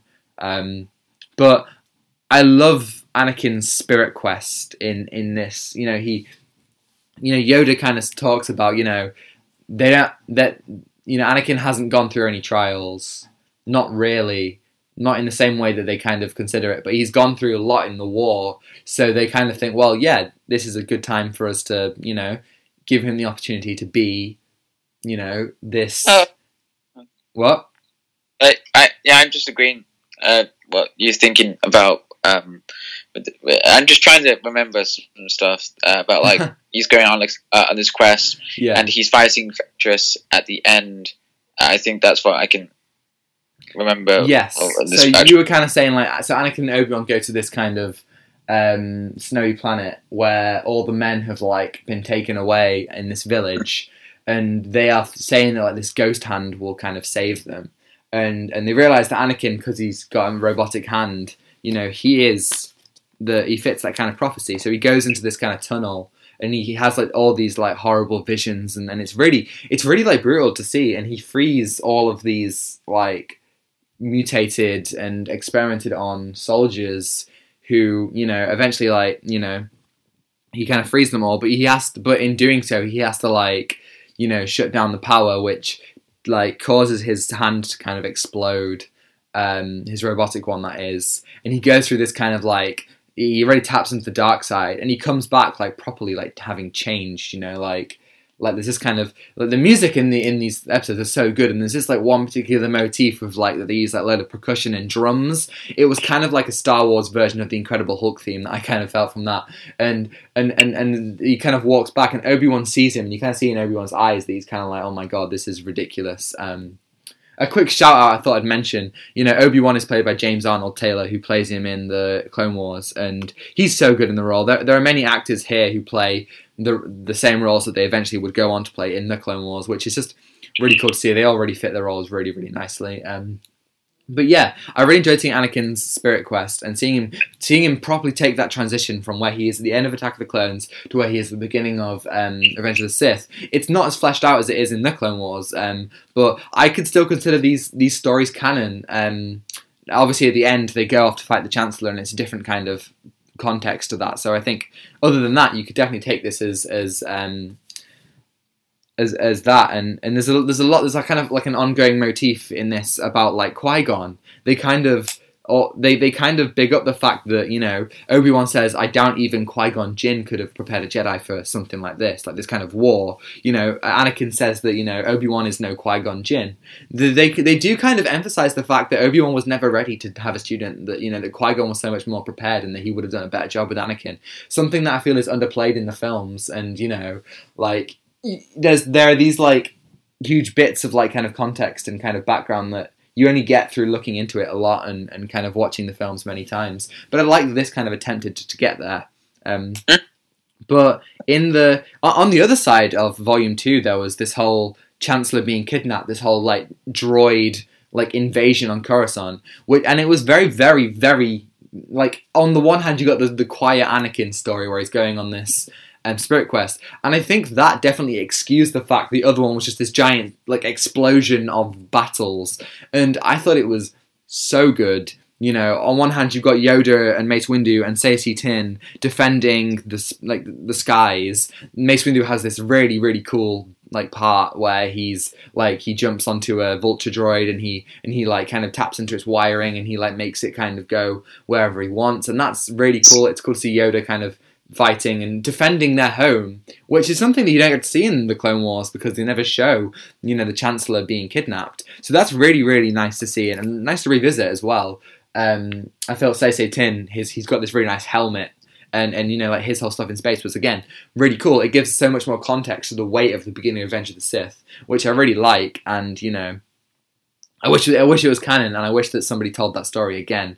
And then on the other side, you've got Shaak Ti um, with two other Jedi defending the Chancellor, and just the way that again the way that Grievous moves, the way that he attacks is just so unique in this show, and the way that they use the Force, they use it like you know, obviously you need a lot of concentration, a lot of focus to use the Force, so it's not something you can just use kind of willy nilly. But in in this show, they use it like so use it as an e- as like a superhero would, as someone from the X Men would, um, uh, and I think it, it, it's cool just to see that these these Jedi represented as such battle heroes. You know, really really cool stuff. Um, and then obviously seeing, um, you know, uh, the Chancellor being defended by these by these heroes, and them all going up against Magna Guards. Um, with like the trains going past and then like platforming, it's all really really cool. Um, and and the way the, the way they build it all up with this giant battle and it all builds to the beginning of Revenge of the Sith, I think it's very well done. And if I was back in 2003, you know, I haven't seen the Clone Wars, you know, I've just seen Attack of the Clones. I think this is the perfect thing that would have kind of, you know, brought me into the mindset for episode three. And yeah, I thought episode one was so much com was so much kind of action and it was really overwhelming. Um, and I liked a lot of it, but it really was, as you said, overwhelming. So much to take in. Um, but volume two was was so much slower and had so much more substance to it. Um, yeah, I really like volume two, and it holds up. I used to love it as a kid, and I would still watch, you know, each five minute segment, you know, separately now. If you know, if I was kind of given. It, if, if that was an option for me, I'd, that's the kind of thing that I'd, I really like to do. Um, so yeah, I think that's all my thoughts. Do you have anything to add to that? Uh, I'm just trying to. I'm just having a headache right now because. Yeah, no, I, I get it. You're still processing. Yeah, I'm sorry, man, but no, no, it's fine. It's fine. Uh, That's cool. Um, uh, well, uh, I'll I'll give you a chance to talk about something else. Let's talk. I know you're dying to talk about this. Let's talk weekly viewing segment. I know exactly what you're gonna what you want to talk about, and I'll give oh, you that chance. Okay. Um. So this week, um, I watched Once Upon a Time in Hollywood. Yes. Uh, so this uh, is directed by the legendary Quentin Tarantino. Mm-hmm. Uh, and Tarantino, uh, uh, as you may have seen, Reservoir Dogs, Pulp Fiction, uh, Inglourious Basterds, and all other things as well as Kill Bill. And but this one, this is a very different Tarantino film, um, and you you see you can see the style in like Pulp Fiction, Reservoir Dogs, but this one it it's more on the take of like it's it's it's it's a love message to like the golden era of of the film industry and the in that in it in that area as well, and it it works really well. Like if you listen to the soundtrack or like listen to the things that's going on in the movie, like with the radio stations, with the with the like with the movie uh, advertisements, all of that, and it just makes you so. It's just so immersive in, in into this world of the '60s, and Tarantino does that really, really well. And you just feel like you're you're you're in this. You're part of this, um, of this uh, of this film as well. Like it's just like it's just it's that immersive for me uh, and um, and the characters. So I love Brad Pitt in this one. It, it's just it, he just played really well as Cliff Booth. Um, uh, he's just a really cool character, and and I really like how Tarantino references like a lot of stuff that really happened in the '60s. So Cliff Booth um, is a reference to one uh, an actor who, well, uh, for that, um, people thought Cliff Booth killed his wife, so that was a reference to a mystery in the '60s um, to a man who, uh, like, an actor. I forgot his name. Uh, he killed uh, killed his wife, but we don't we, we don't know actually what really happened. So that's a mystery. So uh, Tina Tarantino leaves, leaves that a mystery and like think about the character uh, of Cliff Booth. So we, we think about a lot more about the characters and um, and another criticism I heard about was Margot Robbie uh, wasn't much in this film, um, and they uh, didn't like that. But I liked it because um, uh, if you know what really happened in the 60s with Sharon Tate, she unfortunately got killed uh, by the Mansons uh, on the 8th of August 1969. Um, and but we see her Sharon Tate, uh, well, um, Sharon Tate being really happy, being free, and she's hearing those really um, like you know, like the first time that you go into the cinema and you see yourself on screen and everyone's just laughing, and I, I really like that because you know it's unfortunate that she got killed um, by the Mansons, uh, and and the film gives out um, a really really satisfying ending uh, and of course, it's called Once Upon a Time because once upon a time there's got to be a happy ending uh, and satisfying as well. And uh, and Leonardo DiCaprio, oh, the chemistry between Leonardo, Leonardo DiCaprio and Brad Pitt is just great. Um, I really like that. Um, and they just brought so together. And I love the characters grow uh, in this film. Uh, uh, again, I love the soundtrack. The soundtrack just makes you so immersive in, into this world of the, the 60s. Um, so other things as well. The, the film is not Tarantino esque, but the, the, last 15 minutes is, um, which I really liked. Uh, but again, I think this is just like um, like exploration of like the world of like the golden era of uh, of the of the film industry uh, of Hollywood, and uh, and um, it's definitely not the best, but it's it, not for me. It's not the worst. Uh, but I haven't seen any of the Tarantino films, but um, I just really like this one, uh, and I just had a blast. And um, I'm I'm glad I watched it. It's just uh, it's just a great film to watch right now. Like it's it's summer, it's kind of spring. It's well summer slash spring at the moment, and it's just it's just comfortable watching it. And and I watched it with my family last night, and they, they enjoyed it. But they, they liked it, but um, they said, "Oh, it's not good as Pulp Fiction." Um, so I I give this film a nine out of ten, but a couple of days ago I was thinking oh, it could be a ten, but I'm not too sure because it, it, it is a really good film. Um, but I wish there was some more stuff to it because it, it, it is it's supposed to be Tarantino, so you know you would expect that they would flip the script, but they did in in uh, in the last 15, 15 minutes. Um, um, but again, this is what Tarantino wanted to have that love message to uh, the final the final um, moments of the golden era. Um, Leonardo DiCaprio did really well, um, and the set, oh, the setting of this is just great. Like the old style of the '60s, like the cinema, uh, cin- Cinerama, Taco Bell, all of that in LA, and it's just great to see.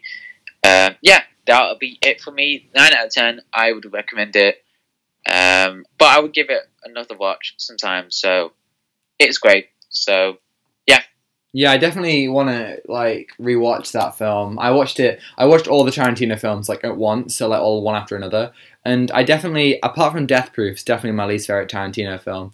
There's something about the slice of, of I don't think that it, it's it doesn't feel like a Tarantino film. It still has the dialogue, still has the cultural references, still has like the pastiche that his film, all his films bring, even though it's not quite as violent throughout. I think that the slice of life nature is it doesn't work, especially towards the end. You know, it kind of like skips over a lot of what the characters. You kind of see the characters kind of struggle, like struggle to get to where they want to be, and then it cuts to them where they've already got it. You know, it doesn't. I, feel like it could kind of relish a bit more in, in the satisfaction of having it, even if that means just like ten more minutes of screen time. I always kind of thought that was that was kind of my big issue with the film. Um, other than that, yeah, I, I, agree with most of your points. Yeah, it it is a really it is a real good one. Um, but no, it's it's it's not Tarantino at its best for me. I have to agree with your family there. Even though I'm not the I'm also not the biggest fan of Pulp Fiction. Um, uh, but, but, yeah, yeah. Oh, fun fact: I watched Pulp Fiction over lockdown, uh, and I really liked it. Um, yeah, I, I, think you spoke about I, it on the pod. Actually, I, you mean about like people saying, "Oh, it's so good, it's, it's Tarantino's best," mm. and uh, but the thing is, have they watched other Tarantino stuff? Because there's Kill Bill, there's Inglorious, uh, there's um, Hateful Eight, all of those, and you, you can't go straight off the bat because you would need a certain arguments or all the things about other Tarantino films. So, yeah, so Pulp Fiction is quite quite overrated, but I really yeah. Tar- Tarantino is definitely arguably an auteur. You know, you go to his films and you have this kind of expectation because of all the things that he's laid out. And I think to truly understand any of his films, you need to kind of truly understand, you know, him and his other films. Uh, and I agree with you. You know, I was told Pulp Fiction is like the greatest thing you'll ever watch in your life, and maybe it's just expectation that made me not like it as much. But really, honestly, like watching it, like I was not nearly as impressed as I was by something like Reservoir Dogs, which you know remains my favorite Tarantino film simply because of the simplicity of it, simply because of the way that it, you know, it doesn't need to do 70 different storylines all told out of order. It doesn't need to have, you know, scenes of people like, you know, doing all these now super iconic things, you know. It brings it in such a simplistic way and it has so much more sophistication to it. Uh, even though you know I couldn't really fa- like it's difficult to fault something like Pulp Fiction as a reason why it's so good and why it's so loved. I just feel like, as you said, you know, the whole stigma behind it makes it just it doesn't make me like it as much. In all honesty, Yeah, and and the thing is with like um, I feel like Pulp Fiction and Once Upon a Time, you can see like there's one thing that's similar. There's like no plot. You know, you know what I mean? Like it has like a different structure. I get I get that I get that more for Once Upon a Time in Hollywood. I think that has less of a plot than Pulp Fiction because Pulp Fiction has the whole the briefcase that's kind of coming through the narrative. Yeah, it's, like it, it, uh, it's funny. It's it, Pulp Fiction is very much kind of like the story of Marcellus Wallace as told through the eyes of his allies and enemies. I think is Oh, I, I, I, thought there, there was like lesser plot in the Pulp Fiction because you know, like it, it, it's it, it's not a linear structure because like it's all out in chronological. It's not in chronological order, but it's. I wouldn't. I wouldn't. up. I wouldn't say that. That therefore forgoes a plot. Um, Uh, And I mean, like goes through with different characters and like how do you how do you how do we explain someone Pulp Fiction rather than I, I don't know. I Well, don't- I, I- think that's. I would explain it as the story of Marcellus Wallace as told through the eyes of his enemies and allies, because that's you know every character. It's his wife. It's his you know. It's it's the guy who he paid to fail a boxing match. It's the people who he's got to, to get his briefcase. You know, and, and, and each and each thing is tied to Marcellus Wallace in that film. Whereas I feel like you know. Once, once, once upon a time in Hollywood, although easier to explain, has less of a plot because of that slice of life nature. It doesn't bring it in as, oh my god, I'm gonna, people please, in the comments, you can hate me as much as you like for making this analogy, but it isn't as good as in Diary of Wimpy Kid, where the slice of life nature is all brought in at, like, it, it kind of culminates in the middle of the narrative, and, and everything becomes more important. It stops feeling like it was just thrown in there, and it becomes more important to the characters and to the plot. I can't believe I just compared a Tarantino film to a Diary of a Wimpy Kid film. you did you just um oh no. So we'll be. I don't know if Tarantino. Um, well, Tarantino is going to take his time for his last film, Well, last film, unless he does Star Trek or Kill Bill 3. Kill Bill three. I think he is going to do Kill Bill three because you know Yeah. it, it's possible because he's going to go. Ah, ah. Yeah, I feel like he would because he loves making movies, but I also feel like it's a stretch, you know? It's a like the narrative of Kill Bill is finished, and obviously there is a way that you could do it. You could bring back Black Mamba's um, daughter, but I just feel like that might be a little bit of a stretch for me. Yeah, yeah, yeah. So yeah, that's it from me. Once upon a time in Hollywood, but Good. it's a great film. Um, yeah, so I'm excited to watch. uh, I'm, I'll be watching other Tarantino films over the holiday of this break. So yeah, so expect me from talking more Tarantino stuff. Yeah, Well, last week I talked about how I'd watched X Men Apocalypse, and I talked about how I used to like it, but oh god, now it's you- bad. And I as promised, John, I told you this the other day when we saw each other. As promised, I'm going to talk about X Men Dark Phoenix. And Yeah. my god, it's. I have always. So, obviously, this came out, what, two years ago? And ever since I watched it at the cinema, I've had it on DVD for quite a while, but I haven't rewatched it. I've only watched it once um, until this week. Um, and I've always been a quite. A I watch it again. yeah, I know. Oh my, he's leaving. I can hear him. He's far away. He's gone. He's he's left me. Um, I've always been kind of an, an apo- I've always been quite apologetic about this film. I used to like some of the, the, the stretches it takes with the characters, and I still like that. It's still interesting perspective. However, it's incredibly dry. You know, the characters are just shells of you know the actors bring a fair the, the, the actors bring a, a fair amount of charisma to them but they're written so blandly. They, their chemistry and all their relationships are rushed in between movies. It barely feels like these are a formed team. It feels like this film would have worked better with you know an x-men team that we'd seen form and develop over a couple of films not just shoved together at the end of apocalypse and then just shipped off 10 years later it all felt so rushed. The villains were just the worst. They were literally potatoes. They had nothing to them like they were just like faceless, boring. You know, like they even looked just like No, people. They weren't like potatoes. any. Tell yeah. They were really just like they weren't even like interesting looking mutants. They weren't even mutants. They're aliens. You know, the action is fine, but it it doesn't use the powers in any interesting way. And whenever it does, you know, they use the powers in such a way that it's like, well, you could have done that way earlier, man. Like the action is shot fine, but you know, it it, it just all comes together in this kind of weird, kind of bland looking thing. You know, like. The interesting stuff will be the drama going on, and then there'll be an action scene for no real good reason.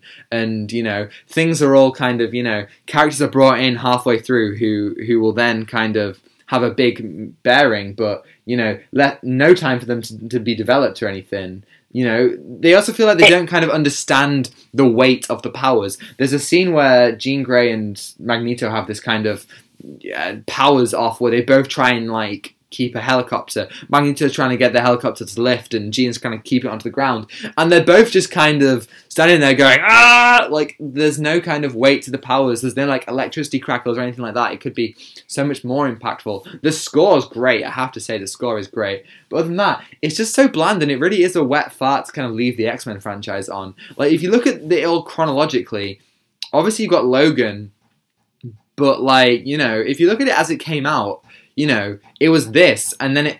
I just want to say sorry if anyone can hear some banging. Someone's doing some hammering near me. Um, but anyway, like it's it, it, it's it's really like you know you'd watch all the X Men films, which most of which I would argue are good, and then you get Apocalypse, and then you get Dark Phoenix.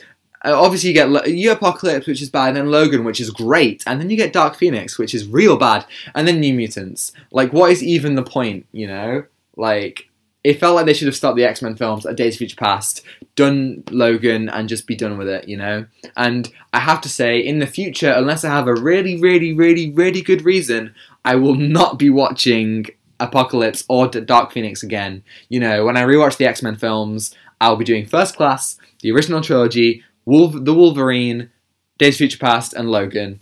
That's like, you know, it just, it just, it all went on for so long. And, Good. you know. I'm, I'm, I'm glad to hear that Thank because you. It's bad. It's bad. I, I do It's not. I do not spend my time watching bad films because I just feel that that just really makes me. It gives me more hatred. Definitely. I think- Definitely. I, I do have to Yeah. say though, I still love the X Men films, and I think people are way too harsh in them. There are some incredible films in there. Obviously, Logan, um, First Class, X Men, X Men Two, Days of Future Past, even two thirds of the Wolverine. You know, there are some great things in there, and I think people don't give it enough. Kind of. I really hope the MCU does it well, but I also love those old films. But Dark Phoenix sucks. Sorry, it's the worst. It's real bad. Uh, what would you give it out of ten? Three! Three out of ten. I would not recommend it, but if you want to watch it because you're a die-hard X-Men fan, it's on Disney Plus. God help you. What else have you watched this week, John? The Nice Guys. The Nice Guy! Oh, thank God, we're up. We're up something good now. Ah, so um, funny enough, uh, I was on the uh, I was on the uh, couch, um, getting ready uh, to watch Once Upon a Time in Hollywood, and I saw um, that the nice guy was uh, about to be on on TV. So I was like, "Wait, really? Oh, let's watch it." So I watched it, and uh, it's it's so good. It is. Let me tell you, it's definitely better than Once Upon a Time because it's the nice guys.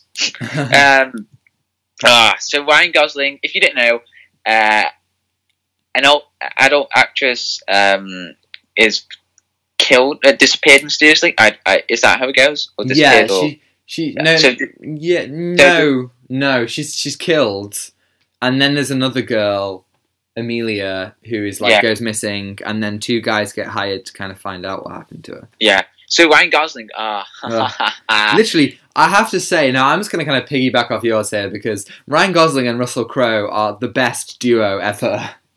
Yeah, I, I'll tell you that now. And yeah, so like the chemistry between them is just like hilarious, and it's just like it, it it's weird because you wouldn't think of this duo. It Russell Crowe and Ryan Gosling. How would you explain that to someone in, in back in before the film came out, or anyone before that? Because that that is a great recommendation for a duo, or like something that you would never seen in cinemas or something. So um, Ryan Gosling, he just steals the film for me because yeah, there's just a lot of funny moments that he does, and I wish uh, Ryan Gosling was more in comedy films, but he he does really well in serious films as well. I'll tell you that, like in Blade Runner 2049, Yes. Drive. There, there are so many scenes in The Nice Guys. So like Oh. you know where where Ryan Gosling is the funniest like person ever. Like you know when he's swimming in the swimming pool. Like it's literally the funniest thing. Like drunk Ryan Gosling is just hilarious. Yeah, and like he, he's sitting in the toilet, and then he's sitting in the toilet, and then he's just like, trying to open the door. yeah, he's trying to open the door, but Yeah, or where or where Russell Crowe um like gives him a fracture in his arm. and that and whine like- he does, like, oh god, it's hilarious. uh, and I just love the comedy. The comedy is just top tier. Um, Yeah. Like if you're watching, if you if you're down or you need something to pick you up, the nice guys is just there. Like Definitely. it is a really good uh, buddy cop film. It is. It is my favorite buddy cop film. Um, to be honest, Hot Fuzz. Hot Fuzz as well. Yeah. Eh, no, they're, they're, they're the same. They're the I would same. call Hot Fuzz better. I think I always thought that there wasn't much of a the villain wasn't that memorable for me in the Nice Guys, you know. Oh yeah. And and then Hot Fuzz has Simon Skinner, the absolute goat. Um so For the like greater I- good. he kind of elevates it. Say again? Uh, for the greater good. For the greater good. Shut it. Um that's that's great. Um but no yeah, the Nice Guy's awesome. I just want to give a shout out to Shane Black who directed that film. Oh He- yeah, Shane He Black. he writes films so cleverly. His dialogue is amazing. Well, not always, in in fairness, but his his writing is is always so well done and you know so well put together. You know, Iron Man three, which I think is an underrated gem. It's definitely. It is a very underrated gem. it's so good. It's so incredibly good, and the amount of times a week that I'll be calling my girlfriend and be like, "I want to watch Iron Man three, but I don't want to like start watching the MCU again, like because I'll, I know I'll watch one, then I want to watch them all." Um, Um, yeah, like, y- and and if you've seen any of the other Lethal Weapon films, which are um, like classic uh, buddy cop films, he, he he's just really good at that kind of stuff. Yeah. Um, and I just really love um, everything. Again, um, uh, well, it's, it's just uh, it's just funny. It's just really funny. Yeah, and it, it is a masterpiece. That's a that's a bold claim. It is. It is. But I, I just I, no, I don't want to deduce it, but it's just. Uh, I okay. I'll give it a nine point five out of ten Ooh, nine point five. Because I really, really, really love the film, but it's just the villain. It, it's Yeah. just the villain. That's all. I I go for nine or eight. I'd have to watch it again. Um, but yeah, Uh, it, it, it is it is a masterpiece, but it's just that 0.5 deduction is just it needs to be fixed. Like the villain, um, I wish the villain was a bit memorable. Yeah. Um, so yeah, I really love that film. Um, so I recommend it as well as Once Upon a Time in Hollywood. Two great films. What about you, Tom? What have you been watched? well, Wow, the final thing because you know we're getting on a bit. I'll try and be quick. Um, is I finished reading. I started reading this ages ago. I'm very ashamed that I only just finished it. But The Dark Knight Returns. Um, so oh wow, yeah. literally I've read this I've read this comic before ages ago. So long ago in fact that I literally couldn't remember any of it. You know, I read it when I was young and you know, I shouldn't have read it when I was young. It's extremely dark, but I did. I'm not even sure I read it properly. I might have just looked at the pictures. Um, but for the sake of sake, I read it before, you know. And so, but I've forgotten so much of it that my, my only real like, you know, understanding of it was, you know, what I'd seen in Batman v Superman or just like around the internet, but I haven't seen the animated film, hadn't read it in a long time. And so I picked it up again before Justice League came out. Obviously, I only finished it just now, just this week, literally just yesterday. Um, but I really, really enjoyed it. You know, it's a really good uh, uh, look into Batman's psychology and how he can't, how he struggles to give up the role. Um, and I really I really enjoy that aspect of it. The the way that the world has changed and the way that you know he has to come into this different world than the one he started off in is so interesting. And all the characters are so are so done really well. The actions done well. The dialogue is done well. I really enjoyed the way that the news reports kind of work within it. And there are loads of times that I noticed lines that Batman v Superman take straight from it. Really really cool. However, um, and and that's pretty much like great. The only thing that I would say, obviously, I want to keep this quite brief. The only thing I would say about it is that it it feels like a you know it, it's split into four books and each one feels like its own story. There's the story of Batman, you know, coming back into Batman, and then the story of the mutant gang, and then the Joker, and then Superman, which is all fine. It just felt like towards the end, the whole Batman v Superman fight that happens was so it was almost kind of out of nowhere. It felt like it wasn't, you know, it wasn't built up enough. It wasn't kind of I didn't really understand the motives behind it. They could have lent into the Superman kind of working with the US government a little bit more for me. Um, but other than that, I mean, I understand, totally understand why it's so iconic and why everyone loves it and why Zack Snyder wants to kind of base his Batfleck stuff off that. I think it's great. And yeah, I love it. Definitely, I give it a, a solid 8 out of 10. Um, yeah, I really enjoyed it. Uh, I, I, I really like this comic uh, as well. Um, it is one of my favorite comics. Um, to read from time to time. And the best thing about comics is that if you haven't read a comic for a while and you come back, uh, like, say, for a year later, Mhm. it's just like the best experience. Like, It is. There's so much that you forget. Like there have been comics that I've read that I've been like, oh yeah, it was fine, and then I reread it and I was like, oh no, this is great. Like a second, as I always say about films, about anything, a second viewing is extremely valuable, Yeah, and same Um, with comics. yeah. So, um, so, um, yeah. So, uh, another thing that really happened, like, oh, the best thing, like, so Endgame, Batman Endgame. Yes. Um, so uh, the best thing uh, uh, was like I haven't read the comic for a while. I haven't read it, and I was like, "Oh, let yeah, let's let's read it." And it's just honestly one of the best comics um, book I've read. It's just that good, and the the ending is just oof oof. It's dark and poetic, um, and it is it is a masterpiece. So it is. yes, so Scott Snyder. uh, Scott Snyder, man. Yeah, on that note, actually, I want to say I will be reading The Dark Knight Returns, uh, Dark Knight Strikes Again, sorry, and Dark Knight Master Race, but I'm going to take a little bit of a break this week because I literally just got my girlfriend bought me American Vampire, written by Scott Snyder and Stephen Oh, King. really? Sorry, I didn't even know it was written by Stephen King, but that's awesome. Um, it's written by Scott Snyder and Stephen King. That's mad. What? So I got the first volume, and um, yeah, I'm gonna start reading it. So I'm quite excited about that. Oh wow, Stephen King and Scott Snyder. Yeah, I know. A match made in heaven, some would say. So yeah, I, I hope I enjoy that one. Oh wow. Um, so that's it from the weekly viewing, but um, It really is. uh, but there is another co- uh, comic book that I really, really am looking forward to. It's called uh, Dark Knight Death Metal, and Yes. this is the same universe. Well, the, I swear you talked. Wait, I swear you talked about this last week. Yeah, I talked. I haven't talked about that last week. Oh, okay. I thought maybe this is the conversation that we had. I No, don't no. know, John. It's all becoming the same. It's not the same, man. No, I know. I know. It's, it's. Oh, you okay? um, so oh, Neil. this is the same like uh, idea. Like if you like, oh, it's it's incredibly well set up. Like if you if you like know what happened in the new Fifty Two of Batman's run, it's set so well for the uh, Dark Knight Death Metal. Uh, metal. So um, yeah, uh, Dark Knight Metal. Sorry. Um, and there's a lot, a lot of um, story in this Dark Knight universe, that story multiverse, sorry.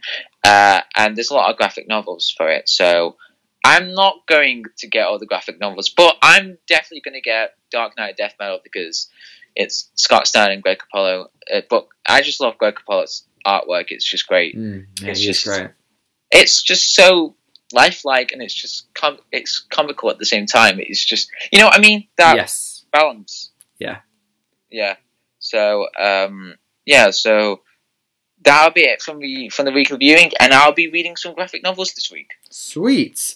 So yeah, thank you everyone for listening. As always, um, we are literally teetering on the edge of this becoming our our, our in, if if we if we stayed here for another six minutes, this would be our um, our, our longest podcast episode. So it it really flies by.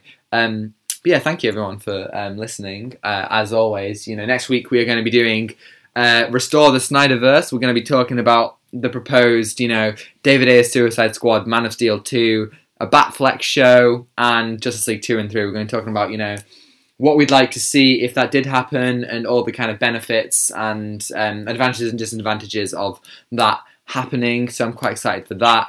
And yeah, thanks. Um, for watching. You know, if you enjoyed it, leave a like and subscribe if you want to see more. You know, there are 31 other podcasts you can sink your teeth into, and obviously we'll be doing more every week. Um, we've got we've got plans going in distant future, and if any of you have been waiting for a while, we're going to be doing Wonder Woman in 1984 very, very, very soon.